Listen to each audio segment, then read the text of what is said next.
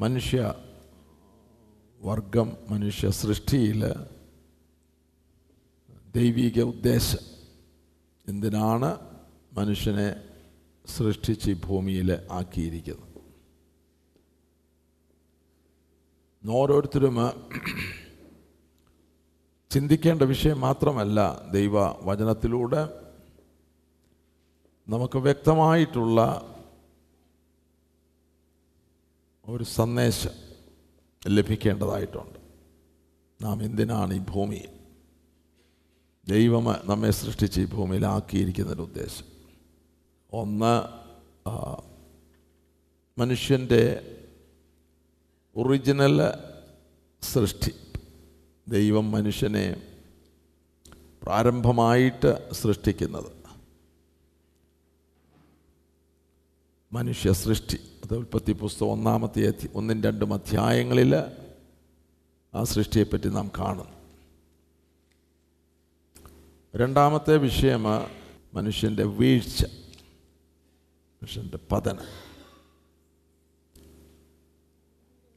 മനുഷ്യൻ പാപത്തിൽ എപ്രകാരം വീഴുന്നു അതിന്റെ കാരണങ്ങൾ. മൂന്ന് മനുഷ്യന്റെ വീണ്ടെടുപ്പ്. പാപത്തിൽ വീണതായിട്ടുള്ള മനുഷ്യന് അവനിൽ ദൈവം സൃഷ്ടിച്ചതിന്റെ ആ ഉദ്ദേശത്തിന്റെ നേരെ വിപരീതമായിട്ടുള്ള ഒരു ജീവിതത്തിലേക്ക് അവൻ വീണുപോയി. ആ വീഴ്ച ഭയങ്കരമാണ്. എന്നാൽ അവനെ എപ്രകാരമാണ് ദൈവം വീണ്ടെടുക്കുന്നത്? അതാണ് മൂന്നാമത്തെ വിഷയം. അതും ഒരു വലിയ വിഷയമാണ്. നമ്മൾ ഒറ്റ വാക്കിൽ കർത്താവിനെ രക്ഷിച്ചു എന്ന് പറഞ്ഞ് നാം ഇരിക്കുകയാണെങ്കിൽ നമ്മുടെ വീണ്ടെടുപ്പിന്റെ വിവിധമായിട്ടുള്ള ദൈവിക പദ്ധതിയിലേക്ക് നമുക്കൊരു കാലത്ത് എത്തിച്ചേരുവാൻ കഴിയുകയില്ല. പാപത്തിൽ തന്നെ ജീവിക്കും.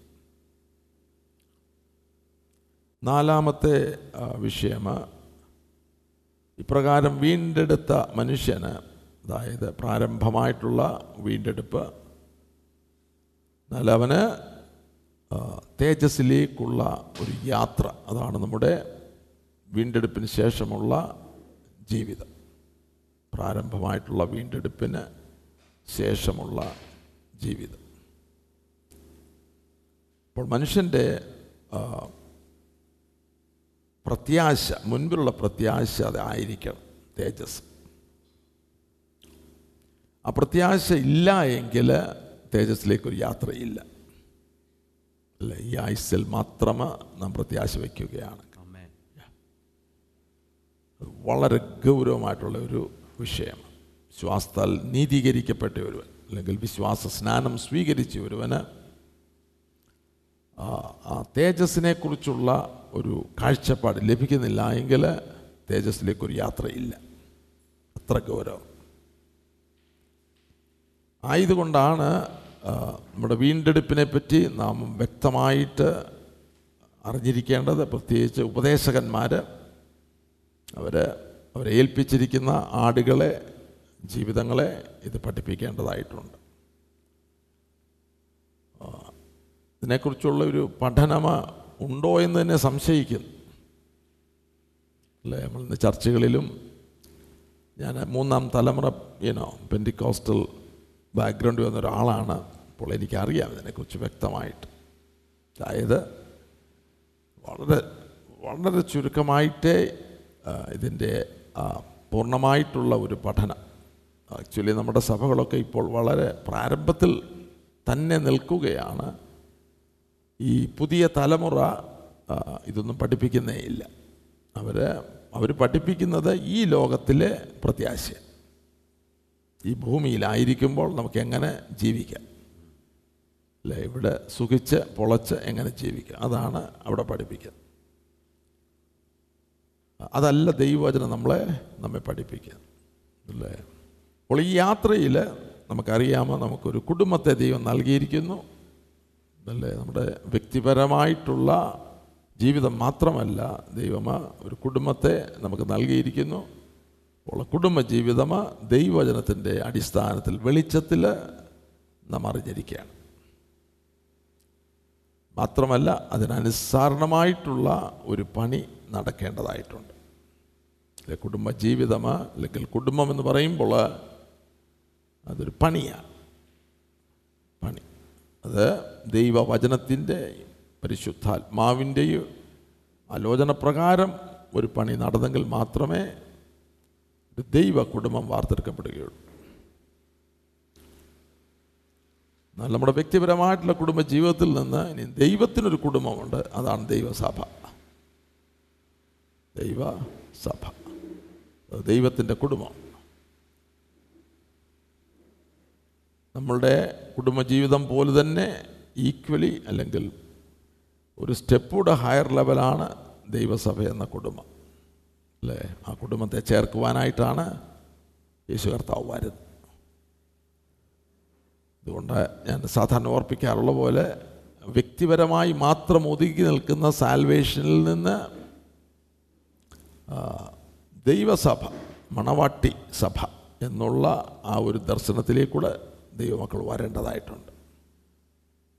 അല്ലേ? അപ്പോൾ നമുക്ക് വ്യക്തിപരമായിട്ടുള്ള ഒരു ജീവിതമുണ്ട് ആത്മീക ജീവിതമുണ്ട് കുടുംബമായിട്ടൊരു ആത്മീക ജീവിതമുണ്ട് സഭയായിട്ട് ഒരു ആത്മീക ജീവിതമുണ്ട്.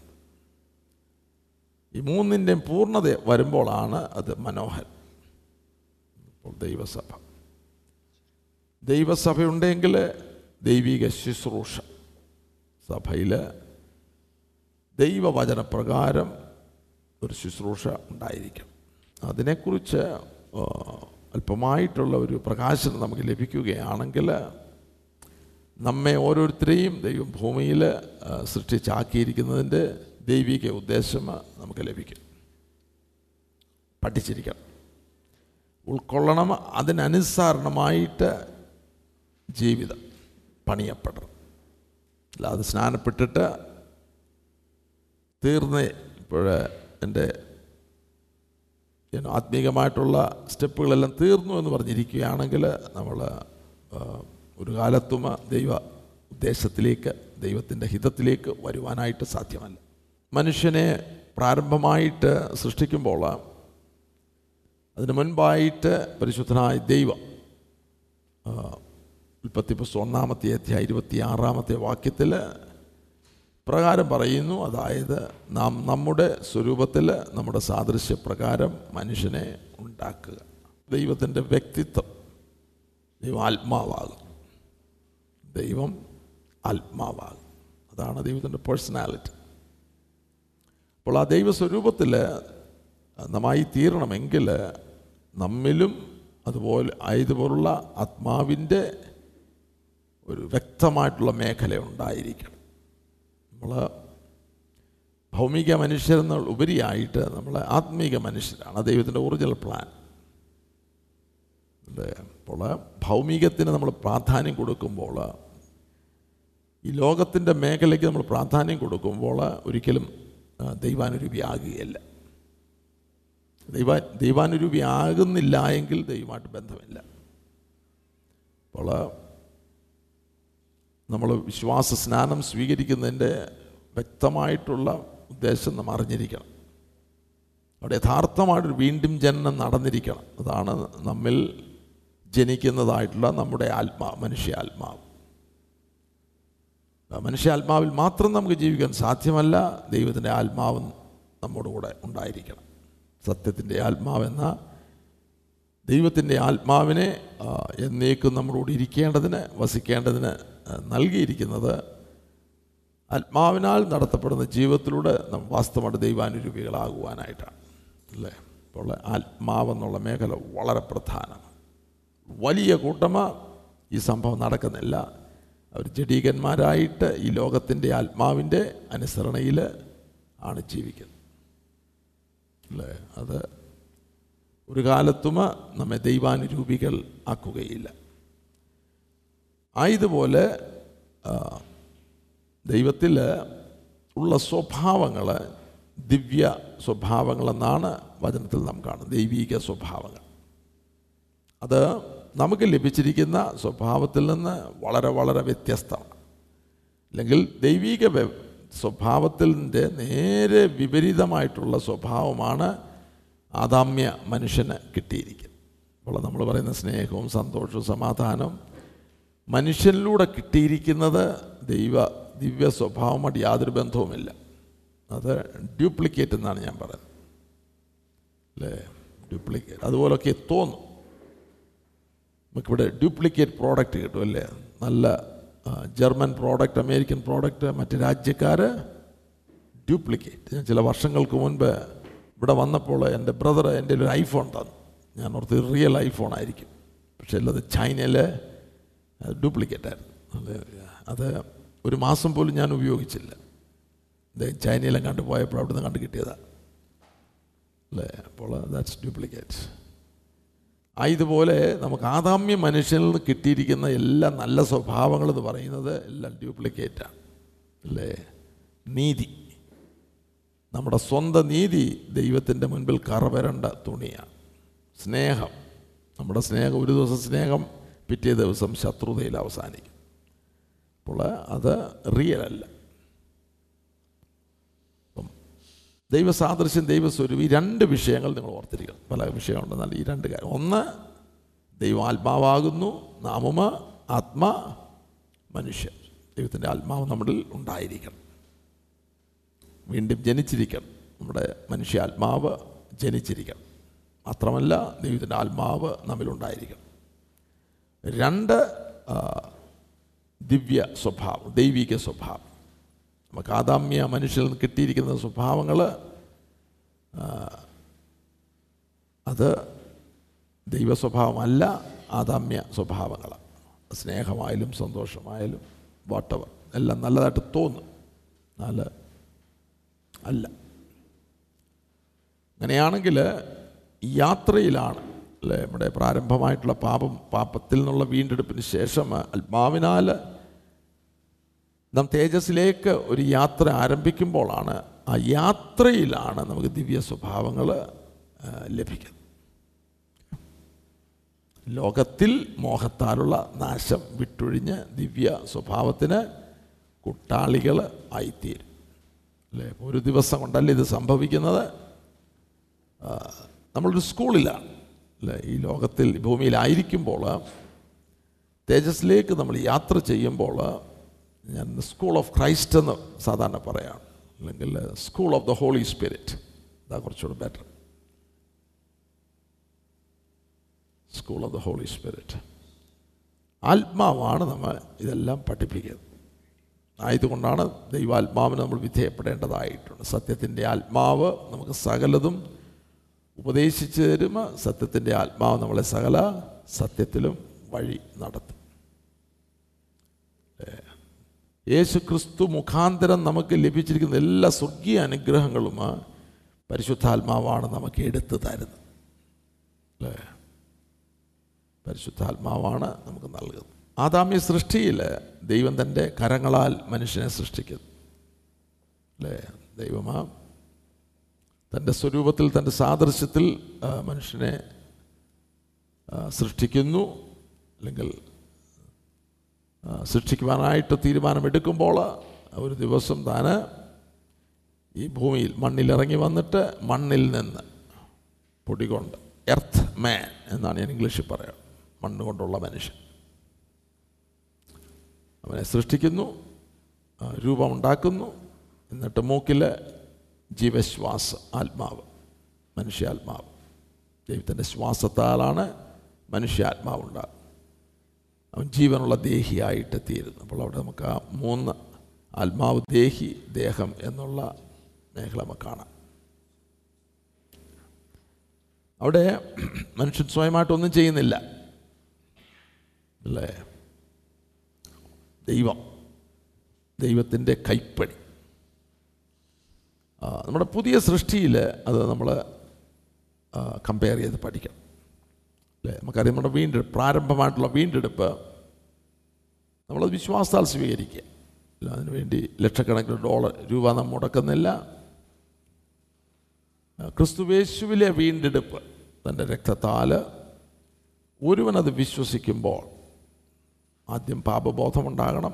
ഞാൻ ഒരു പാപിയാണെന്ന് സമ്മതിക്കണം. ആ ബോധം നമുക്കുള്ളിൽ വരണം. എന്നാൽ ആ പാപത്തിൽ നിന്നുള്ള വീണ്ടെടുപ്പ് യേശു ക്രിസ്തുവിലൂടെ യേശു ക്രിസ്തുവിന്റെ രക്തത്താൽ എനിക്കുണ്ട് എന്ന് നാം വിശ്വസിക്കുമ്പോൾ വിശ്വാസം എന്നുള്ളത് വളരെ പ്രധാനപ്പെട്ട ഒരു ദൈവ വ്യവസ്ഥയാണ് നമ്മുടെ വീണ്ടെടുപ്പിന് അത് രക്ത രക്തത്താലുള്ള പ്രാരംഭമായിട്ടുള്ള വീണ്ടെടുപ്പ് മാത്രമല്ല തേജസ്സിലേക്കുള്ള യാത്രയിൽ സംഭവിക്കുന്ന വീണ്ടെടുപ്പ്. രൂപാന്തരം എന്നൊരു വാക്ക് ഉപയോഗിക്കുന്നത് രൂപാന്തരം. എന്നാൽ അത് ഒരു വീണ്ടെടുപ്പാണ് നമ്മൾ രക്ഷിക്കപ്പെട്ടു എന്ന് ചിലർ പറയും പിന്നെ രക്ഷിക്കപ്പെട്ടുകൊണ്ടിരിക്കുന്നു രക്ഷിക്കപ്പെടും. അങ്ങനെയൊക്കെയുള്ള വാക്കുകളൊക്കെ ഉപയോഗിക്കാറുണ്ട്. എന്നാൽ അത് അതിനകത്തെ സന്ദേശം നമുക്ക് ലഭിച്ചിരിക്കണം. അപ്പോൾ ദൈവത്തിന്റെ കരങ്ങളാലാണ് നമ്മുടെ ഈ പുതിയ സൃഷ്ടി. ദൈവം തന്നെയാണ് അത് ചെയ്യേണ്ടിയിരിക്കുന്നത്. എന്നാൽ നാം അത് ആ പദ്ധതി അത് മനസ്സിലാക്കണം. എന്താണ് ദൈവത്തിന്റെ പദ്ധതി? നമ്മുടെ തേജസ്സിലേക്കുള്ള യാത്രയിൽ ദൈവം തന്റെ ആത്മാവിനാൽ പരിശുദ്ധ ആത്മാവിനാൽ നമ്മിൽ ചെയ്യുന്ന പണികൾ. ഇതൊന്നും അറിയാതെ ജസ്റ്റ് പാട്ടും പാടിപ്പോയാൽ ഈ പണി നടക്കുകയില്ല. അല്ലേ? ഇസ്രായേൽ മക്കൾ മിശ്രീമിൽ നിന്ന് ചോരത്തളിപ്പിനാൽ ഇറങ്ങുന്നു. കനാനിലേക്കൊരു യാത്ര. അത് കനാൻ തേജസ്സിന്റെ നിഴല കനാനിലേക്ക് ഒരു യാത്ര. ആ യാത്രയിലാണ് ഇവരെ പഠിപ്പിക്കുന്നത്. കാരണം ഇവർ തനി മിശ്രൈംകാരൻ. ഒറ്റ സംഭവം നടന്നിരിക്കുന്നത് വിശ്വാസത്താൽ രക്തത്താൽ മിശ്രീമിൽ നിന്ന് വിടിവിക്കപ്പെട്ടു. അല്ലേ? എന്നാൽ ഇവിടെ ഉള്ളു മുഴുവൻ മിശ്രയും. ഉള്ള പുറമേ ഒരു ലോകമുണ്ട് അകമേ ഒരു ലോകമുണ്ട്. അല്ലേ വിശ്വാസ സ്നാനത്താൽ സംഭവിക്കുന്നത് നാം പുറമേയുള്ള ആ ഒരു മേഖലയിൽ നിന്ന് അല്ലെങ്കിൽ സാത്താന്റെ രാജ്യത്തിൽ നിന്ന് തന്റെ സ്നേഹസ്വരൂപനായ അത് കുറച്ചുകൂടെ ബ്രോഡായിട്ടുള്ള ഒരു മീനിങ് അതിനകത്തുണ്ട്. എന്നാൽ നാം വിശ്വാസനാനം സ്വീകരിക്കുമ്പോൾ നമ്മൾ തീരുമാനമെടുക്കുമ്പോൾ ഓർത്തുകൊള്ളണം നമ്മിൽ ലോകം പിന്നെ ഒത്തിരി ഉണ്ട്. അല്ലേ? ഒരർത്ഥത്തിൽ പറഞ്ഞാൽ മിക്കവാറും ലോകമാണ്. ഇസ്രയേൽ മക്കൾ നമുക്കറിയാം ഹോരേബിൽ വരുമ്പോൾ പെട്ടെന്ന് കാളക്കൂട്ടി വരികയാണ്. അല്ലേ? ഇസ്രൈമിന്റെ ദൈവമാണ്. കാളക്കുട്ടി പുറത്ത് വരണമെങ്കിൽ ഇവന്റെ ദൈവമാ അത് തന്നെ. ഉള്ളിൽ ഉള്ളിലിരിക്കുന്ന ദൈവം. ഇപ്പോൾ വിശ്വാസ സ്നാനം ഏറ്റിട്ട് അവിടെ ഫുൾ സ്റ്റോപ്പ് ഇടുകയാണെങ്കിൽ ആ ദൈവം പുറത്തു പോകുന്നില്ല അകത്ത് തന്നെ ഉണ്ട്. അത് ഓരോ സമയത്ത് അത് പുറത്ത് വരും. അല്ലേ? എങ്ങനെ പ്രവർത്തികളായിട്ട്. കാളക്കുട്ടികളൊക്കെ പ്രവർത്തികളായിട്ട് പുറത്തു വരും. അപ്പോൾ ഇതിൽ നിന്ന് നമുക്ക് വിടുതൽ വേണം. അത് വിശുദ്ധീകരണം എന്നൊരു വാക്കാണ് ബൈബിൾ ഉപയോഗിച്ചിരിക്കുന്നത്. സാങ്ക്ടിഫിക്കേഷൻ ഇത് ശുദ്ധീകരണമാണ്. കഴുക. പക്ഷെ അകത്ത് ഈ കുട്ടി ദൈവം ഉള്ളിടത്തോളം കാലം മരുഭൂമി പട്ടുപോകത്തേ ഉള്ളൂ. അക്കറച്ചില്ലയല്ല അങ്ങനെ പഠിപ്പിക്കണം അങ്ങനെ തന്നെ പഠിപ്പിക്കണം. അല്ലെ ഒരു ഒരു വലിയ കൂട്ടമ നിത്യനാശത്തിലേക്ക് നിത്യനാശത്തിൽ അവസാനിക്കാൻ പോകുകയാണ് കുറേ എണ്ണത്തിനെ രക്ഷിക്കണമെങ്കിൽ സത്യം സത്യമായിട്ട് തന്നെ പഠിപ്പിക്കണം. ഹാലലുയ അവരാരും പോയില്ല എല്ലാം പെട്ടുപോയി. അപ്പോൾ എങ്ങനെയാണ് ഇത് പുറത്തു പോകുന്നത്? അവിടെയും ദൈവത്തിന്റെ ഒരു പ്രവൃത്തിയുണ്ട് ആത്മാവിനാൽ വചനത്താൽ അറിഞ്ഞിരിക്കണം. അതും വിശ്വാസം. നമ്മുടെ ഒരു പുണ്യപ്രവൃത്തിയുമല്ല നമ്മുടെ സാങ്ക്ടിഫിക്കേഷൻ സെക്കെയിൻ ബൈ ഫെയ്ത്ത് വിശ്വാസത്താലാണ് വിശുദ്ധീകരണം എന്നുള്ള മേഖല. അല്ലേ? എന്നാൽ നമ്മുടെ ആത്മാവും നമ്മുടെ ദേഹിയും നമ്മുടെ ശരീരം ഒരുപോലെ അശേഷമ കർത്താവിന്റെ വരവെങ്കിൽ അനിന്ത്യമായിട്ട് വെളിപ്പെടേണ്ടതായിട്ടുണ്ട്. അല്ലേ? അനിന്ത്യമായിട്ട്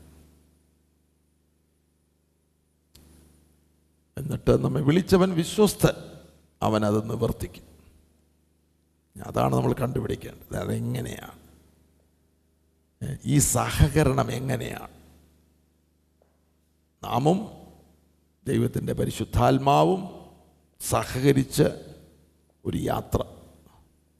ആ യാത്രയിൽ എങ്ങനെയാണ് ഈ രൂപാന്തരം? അല്ലേ? അത് പഠിക്കേണ്ടതായിട്ടുണ്ട്. ഓർത്തോളണം. അതും വിശ്വാസത്താലാണ്. അപ്പോൾ വിശ്വാസം ക്രിസ്തുവിന്റെ വചനത്താലാണ് വരുന്നത്. വിശ്വാസം കേൾവിയാലും കേൾവി ക്രിസ്തുവൻ അപ്പോൾ അതുകൊണ്ടാണ് വചനം നമ്മൾ പഠിച്ചിരിക്കണം വചനമില്ലെങ്കിൽ നമുക്ക് ആ വിശ്വാസം ലഭിക്കുകയില്ല. ഓരോ പടിയിൽ ഫെയ്ത്ത് ടു ഫെയ്ത്ത് എന്നാണ് ഇംഗ്ലീഷിൽ. വിശ്വാസത്തിൽ നിന്ന് വിശ്വാസത്തിൽ നിന്ന് വിശ്വാസത്തിൽ നിന്ന് യാക്കോബിന്റെ ആ ഗോവേണി സ്വർഗത്തിലേക്ക് ഓരോ പടിയും വിശ്വാസത്താലാണ്. ആ വിശ്വാസം അടുത്ത പടി വേണമെങ്കിൽ അടുത്ത പടിയുള്ള വചനം നമുക്ക് ലഭിച്ചിരിക്കണം. എങ്കിൽ മാത്രമേ ആ, വിശ്വാസം നമുക്ക് ലഭിക്കുകയുള്ളൂ. വിശ്വാസത്തിനായിക്കൊണ്ടു. എന്റെ നീതിമാൻ വിശ്വാസത്താൽ ജീവിക്കും. പാപത്തിൽ നിന്നുള്ള മോചനം വിശ്വാസത്താലാണ്. മോചിക്കപ്പെട്ടവൻ ജീവിക്കുന്നതും വിശ്വാസത്താൽ. അത് ലോകത്തിന്റെ ജീവിതമല്ല ആത്മാവിൻ ജീവിതമാണ്. അതും പ്രവൃത്തിയല്ല. എന്നാൽ വിശ്വാസത്താൽ ജീവിക്കുമ്പോൾ നീതിയുടെ പ്രവൃത്തികൾ വരുമോ? അവന്റെ ഉള്ളിൽ നിന്ന് വരും. ആ നീതി പ്രവൃത്തികളാണ് നാം വാസ്തവമായിട്ട് ദൈവത്തിൽ നിന്ന് ജനിച്ചതാണോ എന്ന് തെളിയിക്കുന്നത്. ഒരാൾ ഞാൻ വിരക്ഷിക്കപ്പെട്ടു എന്ന് പറയുന്നു. തോന്നിയതുപോലെ ജീവിക്കുകയാണെങ്കിൽ ലൗകികനാണെങ്കിൽ ലൗകികനാണെങ്കിൽ നോ പ്രോബ്ലം എപ്പോഴും ലോകമാണ് ചിന്തിക്കുന്നതെങ്കിൽ ലോകമാണ് തിന്നുന്നതെങ്കിൽ.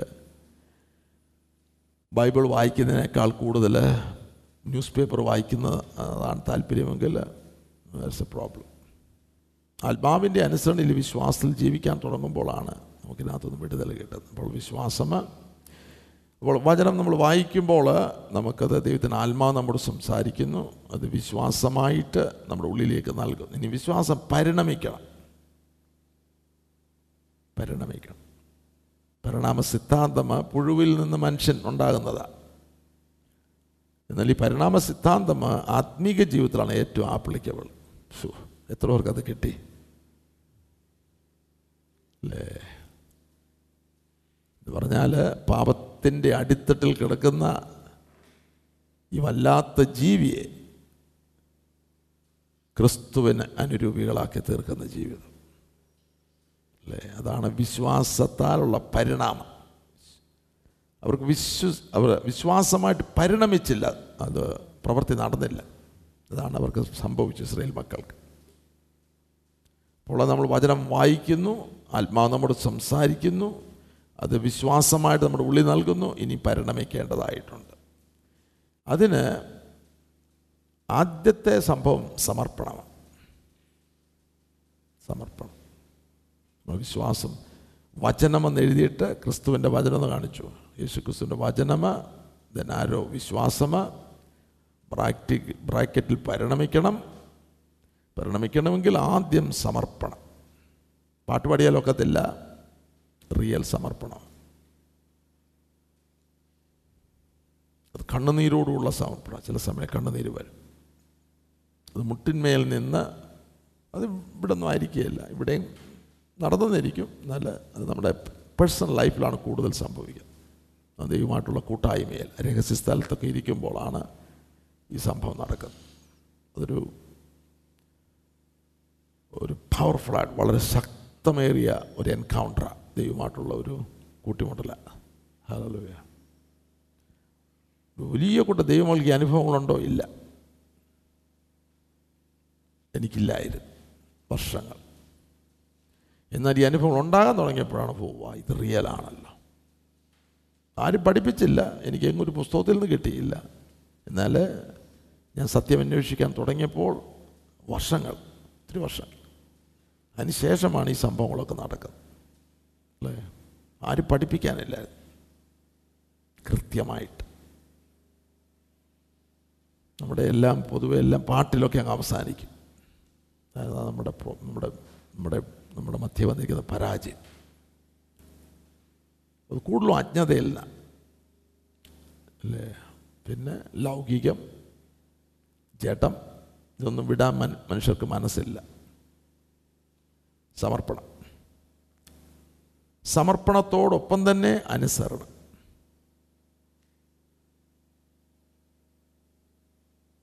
ക്രിസ്തുവിന്റെ വചനമ വിശ്വാസമ ബ്രാക്കറ്റിൽ പരിണമിക്കണമെന്ന് എഴുതിക്കോ? സമർപ്പണം അനുസരണം. കോഴ്സ് ഇതിനെല്ലാം പ്രാർത്ഥന ആവശ്യം. പ്രാർത്ഥന കൂടാതെ ഒന്നും സാധ്യമല്ല. ദൈവവചനം നാം ധ്യാനിക്കുന്ന പ്രാർത്ഥനയോടെ ആയിരിക്കണം. ലക്ഷ്യബോധത്തോടെ. എന്താ ലക്ഷ്യബോധം? ഇപ്പം നാം നാം പറയുന്ന വിഷയം. അല്ലേ? വിശ്വാസമായിട്ട് നമ്മളിൽ വരുമ്പോൾ വീണ്ടും പ്രാർത്ഥിക്കുന്ന ഇത് പരിണമിക്കണം. എനിക്ക് ഇത് ജീവിതമാകണം. പ്രാർത്ഥനയോട് സമർപ്പിക്കണം. അനുസരണത്തിലും പ്രാർത്ഥന വേണം. ഒറ്റയടിക്ക് അത് അനുസരിക്കാൻ ഒക്കത്തില്ല. ഞാൻ ചില മേഖലകളൊക്കെ പ്രാർത്ഥന കൊണ്ട് കുറേ നാളുകളായി ഇപ്പോഴും പ്രാർത്ഥിച്ചുകൊണ്ടിരിക്കുക. അങ്ങനെയാണ് നമുക്ക് ബോധം വരുന്നത്. ആഴ്. ഡീപ്പർ ഡീപ്പർ ബോധം വരുമ്പോഴാണ് നമ്മുടെ ജീവിതത്തിൽ രൂപാന്തരങ്ങൾ വരുവാൻ തുടങ്ങുന്നത്. നമ്മുടെ ഒരു സ്വഭാവം രൂപാന്തരപ്പെടാൻ പ്രയാസമാണ്. പോസിബിൾ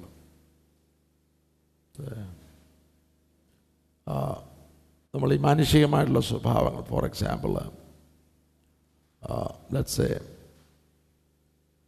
നമ്മൾ രാവിലെ എഴുന്നേൽക്കുമ്പോൾ പിന്നെ മിക്കവാറും ഒക്കെ ബെഡ് ഒക്കെ വിരിച്ചൊക്കെ ഇടുക. എന്താ വെച്ചാൽ ബെഡ് വിരിച്ച് വിരിക്കുകയല്ല. അവരുടെ സ്വഭാവം അങ്ങനെ. അല്ലേ? എന്നാൽ അത് സ്വഭാവത്തിലേക്ക് വരണമെങ്കിൽ ലോകം കണ്ടുപിടിച്ചിരിക്കുന്നത് ഇരുപത്തിയൊന്ന് ദിവസം നമ്മൾ അടുപ്പിച്ചത് ചെയ്യാമെങ്കിൽ സ്വഭാവമാണ്. എന്നാ അവർ ഇരുപത്തൊന്ന് ഒരു കണക്ക് പറയുന്നുണ്ട്.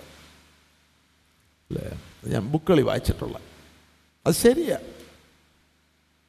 നമ്മൾ ഇരുപത്തിയൊന്ന് പ്രാവശ്യം ഒരു ദിവസവും മുടങ്ങാതെ ബെഡ് വിരിക്കുകയാണെങ്കിൽ പിന്നെ നമുക്കത് വിരിച്ചലേ ഒക്കത്തുള്ളൂ. വിരിക്കാതെ പോകുമ്പോൾ ഒരു വല്ലായ്മ തോന്നും. പലരും അങ്ങനെ അത് വിരിക്കുന്ന കാര്യം അവർക്ക് പറ്റിയല്ല അവർക്കത് കാണാൻ വയ്യ. അല്ലേ? സഹോദരിമാർ അവിടെയൊക്കെ അമേരിക്കയിലൊക്കെ ആണെങ്കിൽ എല്ലാം നമ്മൾ കഴുകിയിട്ട് കഴുകുന്ന ആ ബേസിനെ കൊണ്ടിടുമ്പോൾ ചില സൗകര്യമാരെ അത് രാത്രി അങ്ങ് ഇട്ടേക്കുമ്പോൾ നാളെ പിന്നെ കാണാൻ കഴുകുക എന്നാൽ ചിലർക്ക് അർദ്ധരാത്രി കഴിഞ്ഞ് രണ്ട് മണി മൂന്ന് മണിയായാലും അതെല്ലാം കഴുകി വൃത്തിയാക്കിയതിന് ശേഷമേ ഉറക്കം വരത്തുള്ളൂ. കാരണം അത് അവരുടെ സ്വഭാവം. അത് അവരുടെ ഉള്ളിലെ സ്വഭാവമായിട്ട്. എന്നാൽ നമ്മുടെ ഉള്ളിൽ കിടക്കുന്ന സ്വഭാവങ്ങളുണ്ടല്ലോ. പക പിണക്കമ അങ്ങനൊന്നും ചെയ്താൽ ഒക്കത്തില്ല. ഒരു കാര്യം സത്യമാണ്.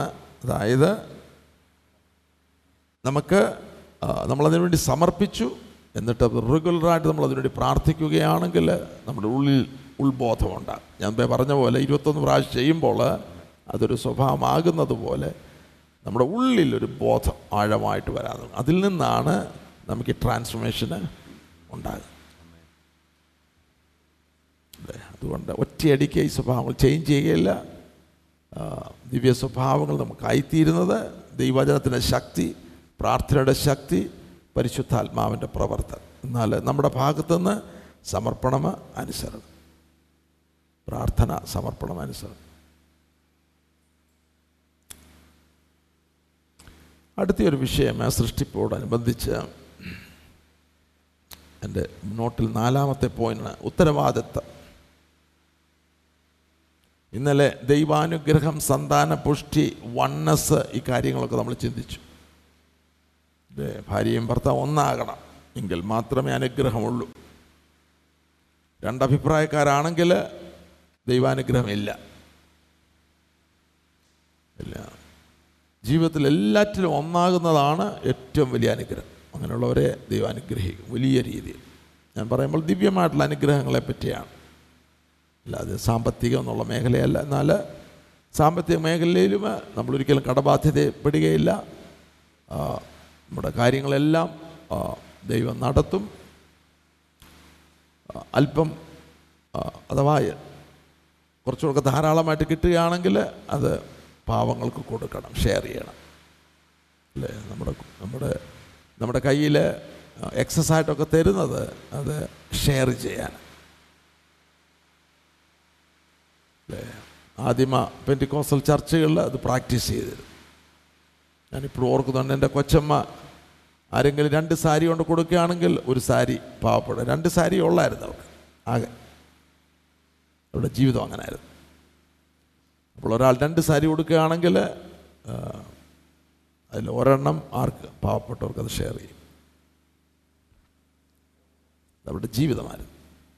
ഷെയർ ചെയ്യും. ഇന്നത്തെ ഈ ധാരാളിത്വവും ഇന്നത്തെ പൊണ്ണക്കാര്യവും ദൈവമായിട്ട് യാതൊരു ബന്ധമുള്ളവരല്ല. അറിഞ്ഞുകൂടാ. ഇതിനകത്തെ പ്രിൻസിപ്പിൾ അല്ലേ?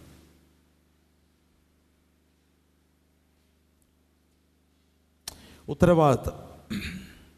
ദൈവം ഏൽപ്പിച്ച ഉത്തരവാദിത്തം. ആ, ഇവിടെ ഈ മനുഷ്യന് രണ്ടാമത്തെ അധ്യായത്തിൽ പതിനഞ്ചാമത്തെ വാക്യം നമ്മൾ വായിക്കുമ്പോൾ മുപ്പത്തി രണ്ടിന്റെ പതിനഞ്ച്.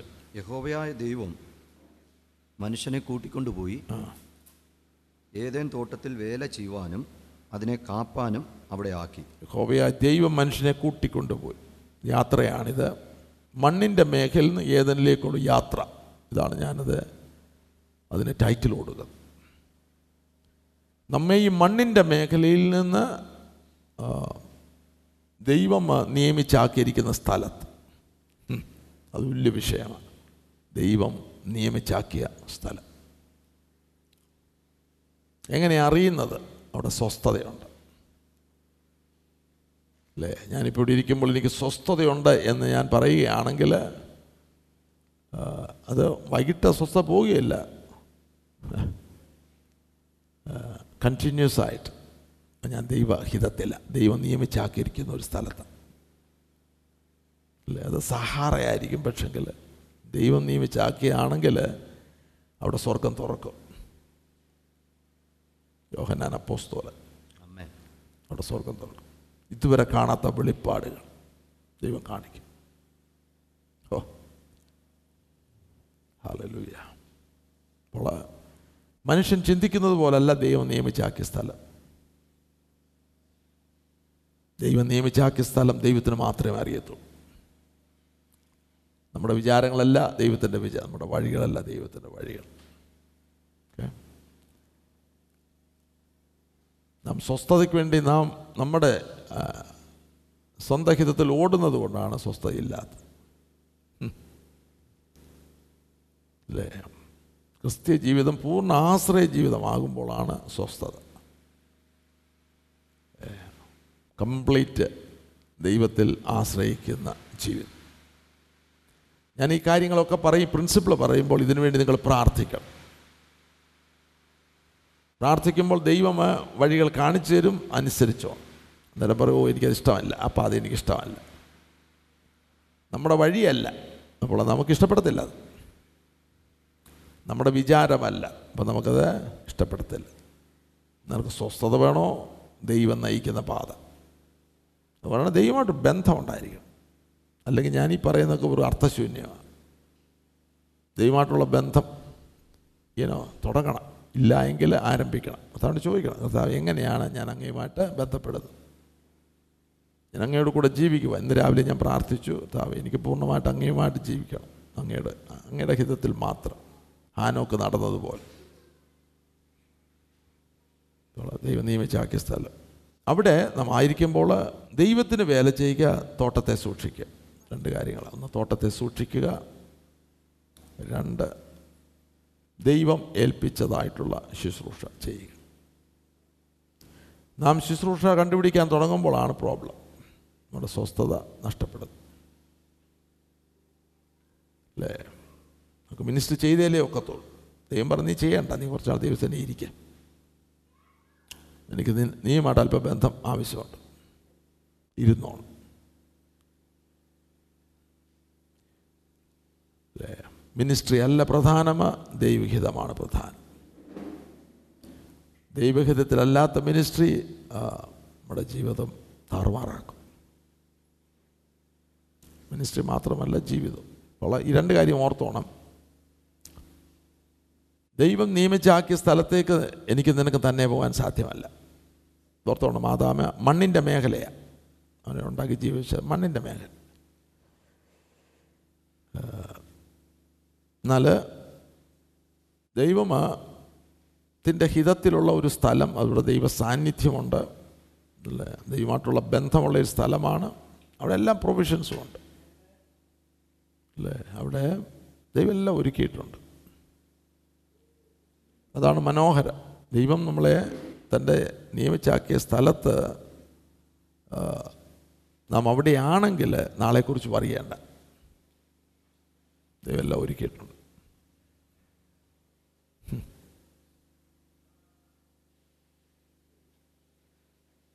ഇത് പ്രാപിക്കാൻ പ്രാർത്ഥിച്ചോണം. അപ്പം ലോകത്തിലുള്ള ജീവിതമേ അല്ല.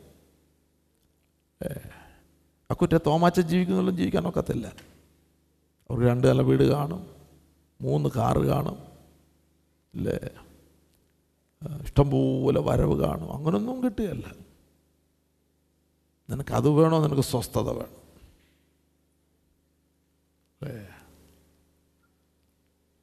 നിനക്ക് ഈ ലോകത്തിന്റെ ആവശ്യമില്ലാത്ത ഭാരം വേണോ? അതോ ദൈവസാന്നിധ്യത്തിൽ ദൈവം നിയമിച്ചാക്കിയ സ്ഥലത്ത് പൂർണതയിൽ ജീവിക്കണം. ദൈവത്തിന്റെ തോട്ടം നാം ഓരോരുത്തരുമാണ്. തോട്ടമെന്ന് നല്ല തോട്ടമെന്ന് പറയുമ്പോൾ നമ്മുടെ മനസ്സിൽ പെട്ടെന്ന് വരും ഫലം. അല്ലേ? ഫല. ഫലഭൂഷ്ടം പുഷ്ടി. അപ്പോൾ നാം ഓരോരുത്തർ തോട്ടമാണെന്ന് പറയുമ്പോൾ ദൈവത്തിൽ നിന്ന് ആഗ്രഹിക്കുന്ന ഫലമാണ്. മാനസാന്തരത്തിന് യോഗ്യമായ ഫലം ഫലം. നല്ല ഫലം കായ്ക്കാത്ത വൃക്ഷമൊക്കെയും വെട്ടി തീയിലിട്ട് കളയും. ഞാൻ സാക്ഷാൽ മുന്തിരിവള്ളി എന്റെ പിതാവ് തോട്ടക്കാരനുമാകുന്നു. എന്നിൽ കായ്ക്കാത്ത കൊമ്പൊക്കെയും അവൻ നീക്കിക്കളയും. ഫല. ഫലം തോട്ടം. നമ്മൾ വീണ്ടെടുത്തിരിക്കുന്ന ഫല കായ്പാൻ.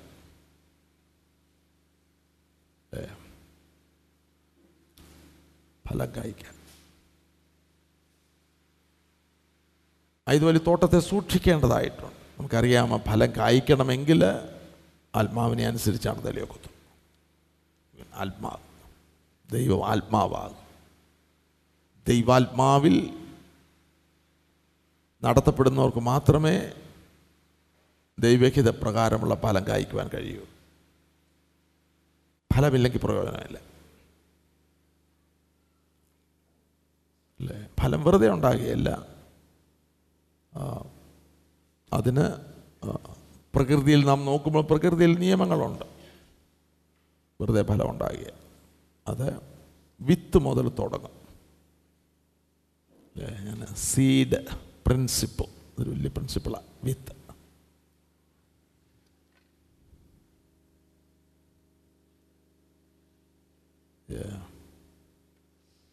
വിത്ത്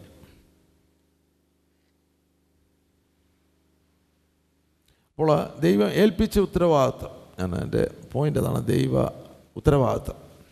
മനുഷ്യനെ വെറുതെ ഉണ്ടാക്കി ഇരിക്കുകയല്ല മനുഷ്യൻ സ്വന്തമായിട്ട് ഏതെല്ലാം കണ്ടുപിടിച്ചിട്ട് കയ്യിന് പട്ടണം പടുന്നതുപോലെ പണിയാനല്ല. ഗംഭീരമാണ് പട്ടണം പണിതപ്പോൾ. അവന് അവാർഡും എല്ലാം കിട്ടും. പക്ഷെങ്കിൽ ദൈവം തിരിഞ്ഞു പോലും നോക്കിയല്ല. അല്ല? നമ്മൾ ഈ കാട്ടിക്കൂട്ടുന്നതൊന്നും നമ്മുടെ ഹിതത്തിലാണ് ജീവിതവും മിനിസ്ട്രിയും ഇതൊക്കെ അതെല്ലാം കത്തിച്ചാമ്പലായിപ്പോൾ ദൈവം ഏൽപ്പിച്ചത്. അതറിയണം. ഇവിടെ അവർക്കറിയാം ദൈവം ഏൽപ്പിച്ചൊരു തോട്ടം. അല്ലേ? നമ്മെ ഒരു തോട്ടം ഏൽപ്പിച്ചിരിക്കും ഇതിനെ കാപ്പാ കാപ്പാൻ നമ്മൾ ബാധ്യസ്ഥരാണ് അതിന് നമുക്ക് ആത്മാവിനെ നൽകിയിരിക്കുക. അല്ലേ? വചനം നൽകിയിരിക്കുക. അനുസ ദൈവകൽപ്പനയുടെ അനുസരണ ഉള്ളവർക്ക് മാത്രമേ തോട്ടത്തെ സൂക്ഷിപ്പാൻ നോക്കൂ. അല്ലേ? പോയി തോട്ടത്തിന് പുറത്ത്. അപ്പോൾ നാളുകൾ കൊടുക്കുന്ന ഉപദേശങ്ങൾ റിയലി തോട്ടത്തിൽ വന്ന ഒരുവനാണെങ്കിൽ തന്നെ അവനെ പുറത്താക്കുന്ന അത് അനുസരിച്ച് ജീവിക്കുകയാണെങ്കിൽ തോട്ടത്തിന് പുറത്താകുന്ന ഉപദേശങ്ങളാണ് കൊടുക്കുന്നത് അല്ലേ? ദൈവകൽപ്പനയെ ലംഘിക്കുന്ന. ദൈവരാജ്യത്തിൽ ലോകരാജ്യത്തിലേക്ക് കൊണ്ടുവരുന്ന അല്ലെങ്കിൽ ലോകരാജ്യത്തിൽ ഒരിക്കലും ദൈവരാജ്യത്തിൽ കയറുവാൻ കഴിയാത്ത ഉപദേശങ്ങളാണ് കൊടുക്കുന്നത് അതുകൊണ്ടാണ് നമ്മൾ വചനമ ലഭിക്കേണ്ടത് ലഭിപ്പാനും വചനം അനുസരിച്ച് ജീവിപ്പാൻ നമ്മൾ ബാധ്യസ്ഥര. അതാണ് തോട്ടത്തെ സൂക്ഷിക്കും അല്ലെങ്കിൽ പിശാചി കയർ നാനാവിധമാക്കി കളി അല്ലേ? അപ്പോൾ നമ്മുടെ ഉത്തരവാദിത്വം. ഒന്ന് അതെ ഞാൻ പുരോഹിത ശുശ്രൂഷ എന്ന് ഒരു ഹെഡിങ് കൊടുക്കും. ഒന്ന് നമ്മുടെ ഈ ആലയം. ഈ ആലയത്തെ സൂക്ഷിക്കുക. നമുക്ക് ഉത്തരവാദിത്വം ദൈവത്തിൽ ജനിച്ചവൻ തന്നെ താൻ സൂക്ഷിക്കുന്നു ദുഷ്ടൻ അവനെ തൊടുന്നതുമില്ല അല്ലേ? തന്നെ താൻ സൂക്ഷിക്കുവാനായിട്ടുള്ള ഉത്തരവാദിത്തം നമുക്ക്. അല്ല ദൈവം എല്ലാം ചെയ്യും ആത്മാവ് ചെയ്യും എന്ന് പറഞ്ഞിരുന്നാലൊക്കെയല്ല ദൈവപുത്രന്മാരെന്നുള്ള നിലവാരത്തിൽ നമുക്ക് വലിയ ഉത്തരവാദിത്തങ്ങളുണ്ട്. അവിടെ നമ്മൾ ഭരിക്കുന്നവരാ. രാജാക്കന്മാരാ. പുരോഹിതന്മാരാ. അല്ലേ? ഉത്തരവാദിത്തമുണ്ട് അതുപോലെ കുടുംബം. അടുത്ത തോട്ടത്തിന്റെ അടുത്ത ലെവല കുടുംബം. അതൊരു മനോഹര തോട്ടമാണ്. അല്ലേ? ഇതുപോലെ നമ്മൾ സങ്കീർത്തിൽ എന്താ വായിക്കുന്നത്? ഇരുന്നൂറ്റി നൂറ്റി ഇരുപത്തിയെട്ട് യഹോവയെ ഭയപ്പെട്ട് അവന്റെ വഴികളിൽ നടക്കുന്ന ഏവനും ഭാഗ്യവാൻ. റിക്വയർമെന്റാണ് കേട്ടോ. ഹോവിയെ ഭയപ്പെട്ട് അവന്റെ വഴികൾ എന്റെ വചനങ്ങളിൽ നടക്കുന്നവർ. വചനം വേണ്ട എന്ന് പറയുന്നവന് അവൻ ഒരു കാലത്തും ദൈവത്തെ ഭയപ്പെടുവാനായിട്ട് യാതൊരു സാധ്യതയുമില്ല. ദൈവഭയം ഇല്ല എങ്കിൽ ദൈവരാജ്യത്തിൽ ചെന്നിട്ട് കാര്യമൊന്നുമില്ല. ആ നിന്റെ കൈകളുടെ നിന്റെ കൈകളുടെ അധ്വാന ഫലം നീ തിന്നും. നീ ഭാഗ്യവാൻ. നിനക്ക് നന്മ വരും. നിന്റെ ഭാര്യ നിന്റെ വീട്ടിനകത്ത് ഫലപ്രദമായ മുന്തിരിവള്ളി പോലെയും നിന്റെ മക്കൾ നിന്റെ മേശയ്ക്ക് ചുറ്റും ഒലിവ് തൈക്കൾ പോലെയും ഇരിക്കും. യഹോവ ഭക്തനായ പുരുഷൻ ഇങ്ങനെ യഹോവ ഭക്തനായ പുരുഷൻ. അല്ലേ ഉള്ള മാലോഡ് ഹാലലുയ കുടുംബം. നമുക്ക് ഈ പ്രകാശനത്തിൽ ആയിരിക്കണം ആ കുടുംബം പണിയപ്പെടേണ്ടത്. ഇത് പ്രത്യേകിച്ച് ചെറുപ്പക്കാർ ഞങ്ങളെപ്പോലുള്ളവർക്ക് പ്രായമായി. അല്ലേ? എന്നാൽ ഇത് വളരെ ഉത്തരവാദിത്തോട് ചെയ്യുകയാണെങ്കിൽ കുടുംബം ഒരു അനുഗ്രഹിക്കപ്പെട്ട തോട്ടമായിരിക്കും ദൈവത്തിന്റെ തോട്ടമായിരിക്കും. ഒരു വലിയ നന്മകൾ ആ കുടുംബത്തിൽ നിന്ന് വരും. ഐസ് ഗോഡ് വലിയ നന്മകൾ വരും. ദൈവരാജ്യത്തിന് ഏറ്റവും പ്രയോജനമുള്ളതായിട്ട് തീരും. അനേക കുടുംബങ്ങൾ എന്റെ മനസ്സിൽ കൂടി ഇങ്ങനെ ഓർമ്മ വരുന്നു. അതെല്ലാം അവരുടെ ചെറിയ ചെറിയ നിലവാരങ്ങൾ കർത്താവിനെ സേവിച്ചവരാണ്. അവരുടെ കുഞ്ഞുങ്ങളൊക്കെ കർത്താവിന്റെ വേലയിൽ സ്തോത്രം. അല്ലെങ്കിൽ ദൈവരാജ്യത്തിന് വേണ്ടി പ്രയോജനമുള്ളവരായിട്ട് തീരും. നമ്മുടെ കുടുംബത്തെ സൂക്ഷിച്ചോണം. അതിന് ഒരുപാട് പ്രിൻസിപ്പിൾസ് ഉണ്ട് ബൈബിളിൽ. അത് മൂന്ന് സഭ. വലിയ ഉത്തരവാദിത്വം ദൈവസഭ. ഇല്ല ഒരു ദൈവമായതുകൊണ്ട്. ഒരു ഉത്തരവാദിത്വം ഇല്ലാതെ ദൈവ സഭയിൽ വരുന്നവന് എനിക്കറിഞ്ഞുകൂടാ എന്തോ അതിനെ പറ്റി പറയേണ്ടത് വലിയ വലിയൊരു കൂട്ടമാണ് മെഗാ ചർച്ചൊക്കെ നോക്കുകയാണെങ്കിൽ നമുക്ക് സഭ എന്നൊരു കോൺസെപ്റ്റ് അറിഞ്ഞുകൂടാ. ദൈവസഭ കുടുംബമാണ്. അതുകൊണ്ടാണ് ഈ മെഗ ഇതുമായിട്ട് യോജിക്കാത്തത്. ഇറ്റ്സ് എ ഫാമിലി ആ ദൈവദാസന കുടുംബത്തിലുള്ള എല്ലാവരെയും തന്റെ മക്കളാണ് അല്ലേ? താൻ അവരെ പരിപാലിക്കുന്നു താൻ അവർക്ക് മുട്ടുമ വേണ്ടി മുട്ടുമേ നിൽക്കുന്നു. അവരുടെ നിത്യതയ്ക്ക് വേണ്ടി ഇടിവി നിൽക്കുന്നു അല്ലേ? കുടുംബം അവിടെ സ്നേഹത്തിലുള്ള ഒരു ഒരു- ഒരു കുടുംബമാണ് ദൈവസഭ. തമ്മിൽ തമ്മിൽ സഹോദരങ്ങൾ. വാക്കുകൊണ്ട് പറയുന്നതല്ല റിയാലിറ്റി. അങ്ങനെയുള്ള പത്ത് കുടുംബം ഒരു ദൈവദാസനുണ്ടെങ്കിൽ മനോഹരമാണ്. ആ പത്ത് കുടുംബം ജീവിക്കുന്ന പോലെ ആ ദൈവദാസന് ജീവിക്കും. ജോലിയൊന്നും ചെയ്യേണ്ട. ജോലി എന്ന് പറഞ്ഞാൽ വെളി സെക്കുലർ ജോബൊന്നും ചെയ്യേണ്ട ആവശ്യമില്ല. ഞങ്ങളുടെ പാസ്റ്റർ ബർച്ചറ്റ് എപ്പോഴും പറയും. ഈ പ്രിൻസിപ്പിൾ മനസ്സിലാക്കി പത്ത് കുടുംബം ഉണ്ടെങ്കിൽ ഒരു പാസ്റ്ററെ ആ പത്ത് കുടുംബം ടേക്ക് ചെയ്യും. അവരെങ്ങനെ ജീവിക്കുന്നത്? അതുപോലെ ജീവിക്കാൻ അല്ലേ? അങ്ങനെയാണെങ്കിൽ പാസ്റ്റർക്ക് ഈ കുടുംബത്തെ നല്ലതുപോലെ വളർത്തിയെടുക്കാം. പ്രൈസ് ഗോഡ് എല്ലാ ദിവസവും ഭവനങ്ങൾ പോലോസ് അപ്പോസ്തലൻ ചെയ്യുന്നത് പോലെ ഓരോ ഭവനങ്ങളിൽ ചെന്നിട്ട് വചനത്തിന്റെ അടിസ്ഥാനങ്ങളൊക്കെ പറഞ്ഞു കൊടുക്കാം. ഒരു കുടുംബത്തെ എങ്ങനെയാണ് ബിൽഡപ്പ് ചെയ്യുന്ന ചെയ്യേണ്ട ആലോചനകൾ കൊടുക്കാം. കാരണം ഈ പക്വതയുള്ള ഒരു ദൈവത്തിന്റെ ദാസന്. എന്നാ പത്തെന്നുള്ള നമ്പർ നിങ്ങളങ്ങ് ഹൃദയത്തിലൊന്ന് ഇൻസ്റ്റാൾ ചെയ്യരുത്. അത് ചിലപ്പോൾ ഇരുപതാകാം മുപ്പതാകാം. എന്നാൽ നമ്പർ കൂടുന്നതിനനുസരിച്ച് മൂപ്പന്മാരും ഉണ്ടായിരിക്കണം. ഒരു ഒരു ശുശ്രൂഷനെ കൂടെ കൈകാര്യം ചെയ്യാനൊക്കത്തില്ല.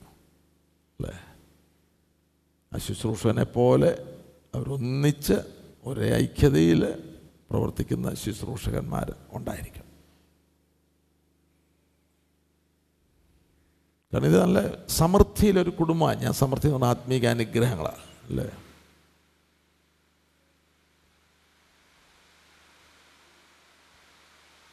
ദൈവകൃപയിലാണെങ്കിൽ അല്ലെങ്കിൽ ആ കുടുംബ അനുഗ്രഹമാണെങ്കിൽ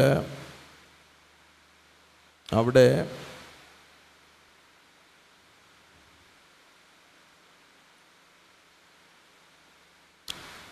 എല്ലാവരും അനുഗ്രഹിക്കപ്പെട്ട നിലവാരത്തിലായിരിക്കും ജീവിക്കുന്നത്? അവിടെ സാമ്പത്തിക ബുദ്ധിമുട്ടുകളൊന്നും ഉണ്ടാകുകയില്ല. ഉണ്ടായാൽ തന്നെ അത് കൈകാര്യം ചെയ്യാം. ഞാൻ ഈ പറയുന്നത് ഡിവൈൻ ഇൻ ഓർഡർ ആയതുകൊണ്ട് നമുക്ക് ഉൾക്കൊള്ളുവാൻ പ്രയാസമായിരിക്കും. നല്ലൊരു സഭാ കുടുംബമാണെങ്കിൽ മിക്ക രോഗമൊന്നും കാണുകയല്ല. അങ്ങനെ ഞാൻ കണ്ടിട്ടുണ്ട് അതുകൊണ്ട് ഞാൻ പറയുന്നത്. അവിടെ രോഗമൊന്നുമില്ല. പാസ്റ്റർ ചെന്ന് ഞങ്ങൾ അമേരിക്കയിലെ പാസ്റ്റർ ചെന്ന് അതുകൊണ്ട് രോഗം വരികയില്ലെന്നല്ല ഞാൻ പറഞ്ഞത്. എന്നാൽ ആരോഗ്യമെന്നുള്ളത് ഒരു അനുഗ്രഹം ദൈവാനുഗ്രഹമായിരിക്കും. രോഗം വരാം. ക്യാൻസറും വന്നെന്നിരിക്കും ഇല്ലെന്നല്ല ഞാൻ പറഞ്ഞത്. എന്നാൽ ഒരു ആത്മീക ഗ്രഹമാണെങ്കിൽ ആത്മീകമായിട്ടുള്ള ഒരു സഭയാണെങ്കിൽ ഡിസ്ട്രാക്ഷൻസ് വളരെ കുറവായിരിക്കും. ഡിസ്ട്രാക്ഷൻസ് വളരെ കുറവായിരിക്കും. അവർക്ക് പ്രാർത്ഥനയ്ക്ക് ആവശ്യം പോലെ സമയമുണ്ട്. അല്ലേ? അവർ കൂട്ട് കൂട്ടായിട്ട് വന്നിരിക്കുവാൻ വചനം തമ്മിൽ തമ്മിൽ ഷെയർ ചെയ്യുവാൻ അങ്ങനെ വളരുന്നു വചനത്തിലാണ്.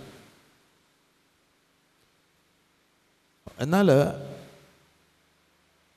ആ സഭയെ പാസ്റ്റർ മാത്രമല്ല പരിപാലിക്കുന്നത്. എല്ലാവർക്കും ഈ കൊച്ചു കുഞ്ഞിന് വരെ ഒരു ഉത്തരവാദിത്തം കാണും. അല്ലേ? ഒരു കൊച്ചു പൈതലിന് വരെ. ഇവിടെ ഞങ്ങൾ ഇങ്ങനെയുള്ള സഭകളിലെ ചില ഞാൻ ഇപ്പോഴും ഓർക്കുന്നുണ്ട്. ഇപ്പോഴേ എന്റെ പ്രായത്തിലുള്ള ഒരു ചെറുപ്പക്കാരനാണ് പാസ്റ്ററിന് ചായ വെള്ളം ഇല്ല ജഗ്ഗിനകത്ത് കൊണ്ട് ഗ്ലാസ്സിനകത്ത് കൊണ്ട്. അവൻ രാവിലെ ചർച്ച് വന്നാൽ അവന്റെ അവന്റെ ജോലി അതാ. ഉള്ള. ചർച്ചിൽ കാണാം. ആരും ഒന്നും പറയണ്ട ഇന്നേച്ച ഇന്നേച്ച ഇന്നേച്ച ഒന്നും പറയണ്ട. നമ്മൾ ചെയ്യും എല്ലാം ഓർഡറാണ് എല്ലാം ഓർഡറാണ് ഒരു ദൈവദാസനും കുടുംബം മാത്രം കടന്നതിന് ഓടുകയാണെങ്കിൽ ദർസ് എ പ്രോബ്ലം നിശ്ചയമായിട്ടും ശുശ്രൂഷകന് സമയം വേണം. പ്രാർത്ഥനയിലും അതിന് ശുശ്രൂഷ ഇട്ടിരിക്കാനായിട്ട്. ഇല്ല മേശ നമുക്കറിയാം. പോസ്തുലപ്പുറത്തെ ആറാമത്തെ അധ്യായത്തിൽ മേശകളിൽ പോസ്തുലന്മാർ ശുശ്രൂഷിക്കാൻ തുടങ്ങിയപ്പോൾ ചർച്ചിൽ കലക്കം ഉണ്ടാകാൻ തുടങ്ങി. പെറുപുറപ്പുണ്ടാകാൻ തുടങ്ങി. അപ്പോൾ ഡിവൈൻ ഓർഡർ നമ്മുടെ ജീവിതത്തിലുണ്ടാകണം. അല്ലേ? നമ്മുടെ ആത്മാവും ദേഹിയും ദേഹവും എല്ലാം ഓർഡറിലാകണം ആത്മാവ് ഒരിടത്ത് ദേഹം ഒരിടത്ത് ദേഹി വേറൊരിടത്താണെങ്കിൽ അത് ഡിസോർഡറാണ് അതിനെയൊന്നും സൂക്ഷിക്കാൻ അല്ലേ? ഈ ഉത്തരവാദിത്തങ്ങളൊന്നും ചെയ്യാനൊക്കത്തില്ല എല്ലാം മെസ്റ്റ പ്രഷർ കുടുംബം അതുപോലെ തന്നെ. കുടുംബത്തിലും കുഞ്ഞുങ്ങൾക്ക് ഉത്തരവാദിത്തമുണ്ട് കുടുംബത്തിൽ. അല്ലേ? അമേരിക്ക അമേരിക്കയിലൊക്കെ ആണെങ്കിൽ എന്തെങ്കിലുമൊക്കെ ചെയ്യുമ്പോൾ ഇച്ചിരി പൈസ കൊടുക്കും. പൈസയൊന്നും കൊടുക്കരുത്. ആ പൈസയ്ക്ക് വേണ്ടി ചിലർ നമ്മൾ പറഞ്ഞ ചോഴ്സ് ചോഴ്സ് എന്ന് പറഞ്ഞാൽ കൊച്ചു കൊച്ചു കാര്യങ്ങളൊക്കെ ചെയ്യും. അവരുടെ കുടുംബത്തിൽ അപ്പനും അമ്മയും മക്കളും അവരൊന്നിച്ച് അവരവർ ചേൽപ്പിച്ച ഉത്തരവാദിത്തങ്ങൾ നിർവഹിക്കുമ്പോഴാണ് അത് അനുഗ്രഹിക്കപ്പെട്ട കുടുംബം അല്ലേ? അവിടെ എന്നോ അമ്മയ്ക്ക് കുറച്ചൊക്കെ റെസ്റ്റ് കിട്ടും. കാരണം അവർ ഓർഡർ ഉണ്ട് എല്ലാവർക്കും അറിയാം എന്താ ചെയ്യണം അപ്പോൾ ഫാമിലി ഡിസിപ്ലിൻ വളരെ ഇമ്പോർട്ടന്റ് എന്നാൽ അതിന്റെ അടിസ്ഥാനം എന്ന് പറയുമ്പോൾ ദൈവത്തിന്റെ വചനവും പ്രാർത്ഥനയും വചനാനുസരണമായിട്ടുള്ള ജീവിതം. അവിടെയാണ് ഡിസിപ്ലിൻ ലഭിക്കുന്നത്.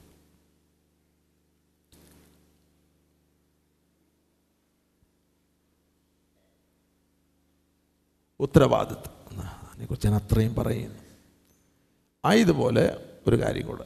ദൈവം ഏൽപ്പിച്ചൊരു ശുശ്രൂഷയുണ്ട്. ഇതെല്ലാം ഏൽപ്പിച്ച ശുശ്രൂഷയാണ് നമ്മെ സൂക്ഷിക്കുന്നത് ഇതിനകത്തുനിന്ന് ഫലം പുറ ഉണ്ടാകുന്നത് നമ്മളേൽപ്പിച്ചിരുന്ന കുടുംബത്തെ ദൈവവചനാനുസരണം പരിപാലിക്കുന്നത് ദൈവസഭയിൽ നമ്മുടെ ഉത്തരവാദിത്തങ്ങൾ ഇതെല്ലാം ദൈവം ഏൽപ്പിച്ച ശുശ്രൂഷകൾ.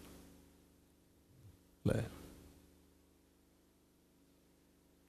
അതോടൊപ്പം തന്നെ നമ്മെ ദൈവമ ഒരു മിനിസ്റ്റീരിയൽ ശുശ്രൂഷ ഏൽപ്പിക്കുകയാണെങ്കിൽ അത് അപ്പോസ്തോലിക ശുശ്രൂഷ യഥാർത്ഥ പ്രവാചകന്റെ ശുശ്രൂഷ സുവിശേഷകന് ഇടയന് ഇതാണെങ്കിൽ അതിലേക്ക് ദൈവം കൊണ്ടുവരും. അല്ലേ? പെട്ടെന്ന് എടുത്തിയാടുകയല്ല പരിണമിച്ച് പരിണമിച്ച് നമ്മൾ ആ ശുശ്രൂഷയിൽ അങ്ങ് അതാണ് ഏറ്റവും പെർഫെക്റ്റ് ആയിട്ടുള്ള ശുശ്രൂഷ. അല്ലാതെ നമ്മളിപ്പം ഓടിച്ചെന്നിട്ട് ഒരു ശുശ്രൂഷ കണ്ടുപിടിച്ച് ഞാൻ ഇത് ചെയ്യാൻ പോവുകയാണ് ഇന്ത്യയിൽ പോകാൻ പറഞ്ഞു മിഷൻ വർക്ക് ചെയ്യാൻ പോവുകയാണ്. നമ്മൾ പ്രിപ്പയർഡ് ആയിരിക്കുകയല്ല. അല്ലേ? ഏറ്റവും മനോഹരമായത് പടിപടിയായിട്ട് അല്ലേ? ആത്മീക വളർച്ച ചെറിയ ചെറിയ ശുശ്രൂഷയായിരിക്കും ആദ്യം ചെയ്യുന്നത് വിശ്വസ്തയോടെ ചെയ്യുക. അല്ലേ?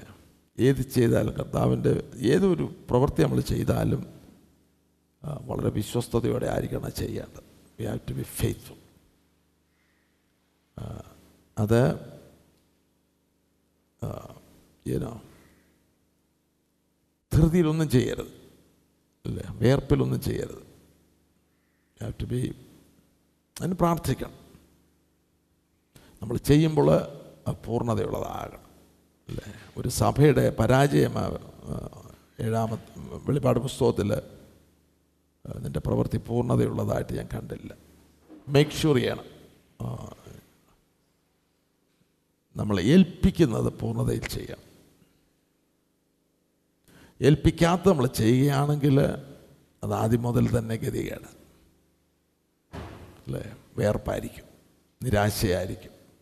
നമുക്കതിനകത്ത് യാതൊരു നമുക്ക് തന്നെ മനസ്സിലാകും. ഛേ ഇത് ദൈവം ഏൽപ്പിച്ചതല്ലല്ലോ. ഹാലലൂയ